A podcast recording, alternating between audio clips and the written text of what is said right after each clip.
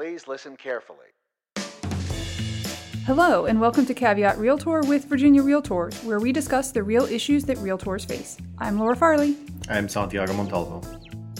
Remember, Caveat Realtor is meant to provide general legal information. The information, forms, and laws referenced in this episode are accurate as of the date this episode is first released. Nothing we discuss should be considered as legal representation or legal advice. Hi, Santiago. How are you? Hi, Laura. I'm doing pretty good. How about yourself? I am doing well. Uh, we've been getting a lot of hotline questions on contracts recently. I mean, I know they're always high up there. You know, we want to make sure that we talk about that today. And we're really going to focus on the lack of appraisal language in our sales contract we wanted to touch on a very important member resource available to you. Right, Laura. So, as you know, Virginia Realtors, in addition to our forms, also has a standard clause booklet.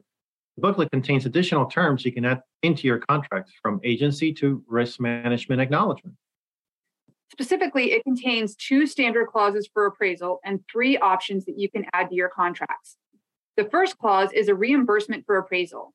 If the property doesn't appraise for the purchase price and the seller won't lower the price, then the seller will reimburse the buyer for the cost of the home inspection and the appraisal within a set number of days that you've written in the contract. The second clause is an appraisal contingency and has three separate options for you to choose from. The first option makes the property contingent on the appraisal. The purchaser then has three days to notify the seller of the results. The seller then has three days to agree to lower the price or refuse to do so. If the seller is unwilling to lower the price, then the purchaser can either waive the contingency and go to settlement, renegotiate the terms of the contract, or terminate the contract and receive a full refund of the EMD. But the purchaser must make this decision within three days of seller refusing. And if they don't, then the contingency is removed. Now, option two makes the property contingent on appraisal at or above the purchase price. If the appraisal value is less than the purchase price, then the purchaser can waive the contingency and proceed to settlement, or renegotiate the terms of the contract, or terminate the contract and receive a full refund of the EMD. Option three is a lengthy one, and you should definitely check it out to see if you should be or could be using it. But to summarize it, the contract is contingent on appraisal, and it gives the option to write a number of days after ratification to obtain the appraisal. It also has a default in case dates are not filled in. And it has four different notices from the purchaser to the seller. The first is the appraisal is equal or greater than the purchase price and the contingency is satisfied and removed. The second is that the appraisal is equal or greater than the purchase price, but the purchaser cannot proceed with consummation because it does not satisfy the lender's requirements. This notice must also provide evidence of the lender's decision on the property. The third is that the appraisal is less than the purchase price and the purchaser elects not to consummate the contract unless the seller lowers the purchase price to the appraised value. The notice must include a written statement of the appraised value. This gives the seller the option to lower the price. If they decline, then the parties may agree to mutually acceptable terms as described in the clause. Last but not least, the fourth notice is for the purchaser to proceed with the consummation regardless of the appraisal.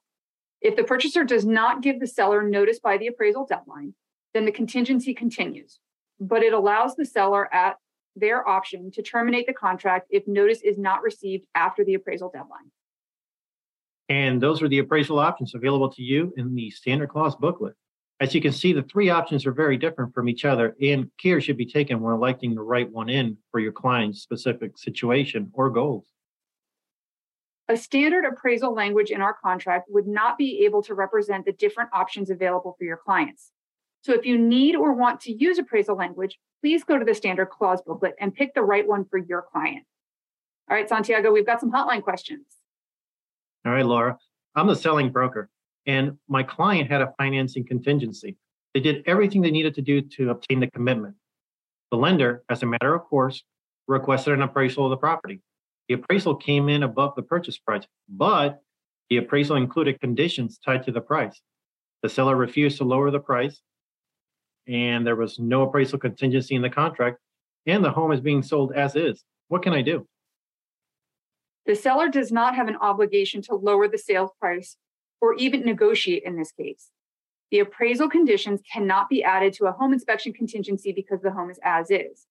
If the purchaser cannot consummate the loan because of the appraisal conditions, They will then have to use a financing contingency to terminate the contract if they so wish. We do recommend that you use one of the appraisal contingencies in the standard clause booklet for your next contract, though. Now, Laura, I am the buyer's agent and I add appraisal language to my contracts. However, I feel that this makes my contract less competitive against other agents who do not use it. What can I do? You're not alone in adding appraisal language to your contracts. In fact, plenty of agents do. Whether to add the term or not is a discussion you can have with your client. Remember, the client is the one bearing the risk here, and it is your job to help them make an informed decision and manage their expectations. If other agents are not adding it to their contracts to be competitive, they are the ones that will have to deal with the mismatch in their clients' expectations. Caveat Realtor is a weekly podcast with episodes released every Tuesday. Our podcast is available for streaming through iTunes, Stitcher, Spotify, and Google Play. Subscribe to our podcast to get automatic updates when we have new episodes, and please rate us. Remember, members of Virginia Realtors have access to our legal hotline, where we can provide you with legal information. You can access the legal hotline on the Virginia Realtors website under the Legal tab on the Law and Ethics section. Make sure you're logged in to see this page. Although the members of this podcast are attorneys, the legal information in this program is not a substitute for personalized legal advice from an attorney licensed to practice in your jurisdiction. The information provided by Virginia Realtors is general reference work as a public service and does not constitute solicitation or provision of legal advice. We provide this general legal information on an as is basis. We make no warranties and disclaim liability for damages resulting from its use. Legal advice must be tailored to the specific circumstances of each case, and laws are constantly changing. The information provided in this program should not be used as the substitute for the advice of competent counsel. This has been a production of Virginia Realtors, copyright 2022. This podcast features the song Please Listen Carefully by Jahzzar, available under a Creative Commons Attribution Share Alike license.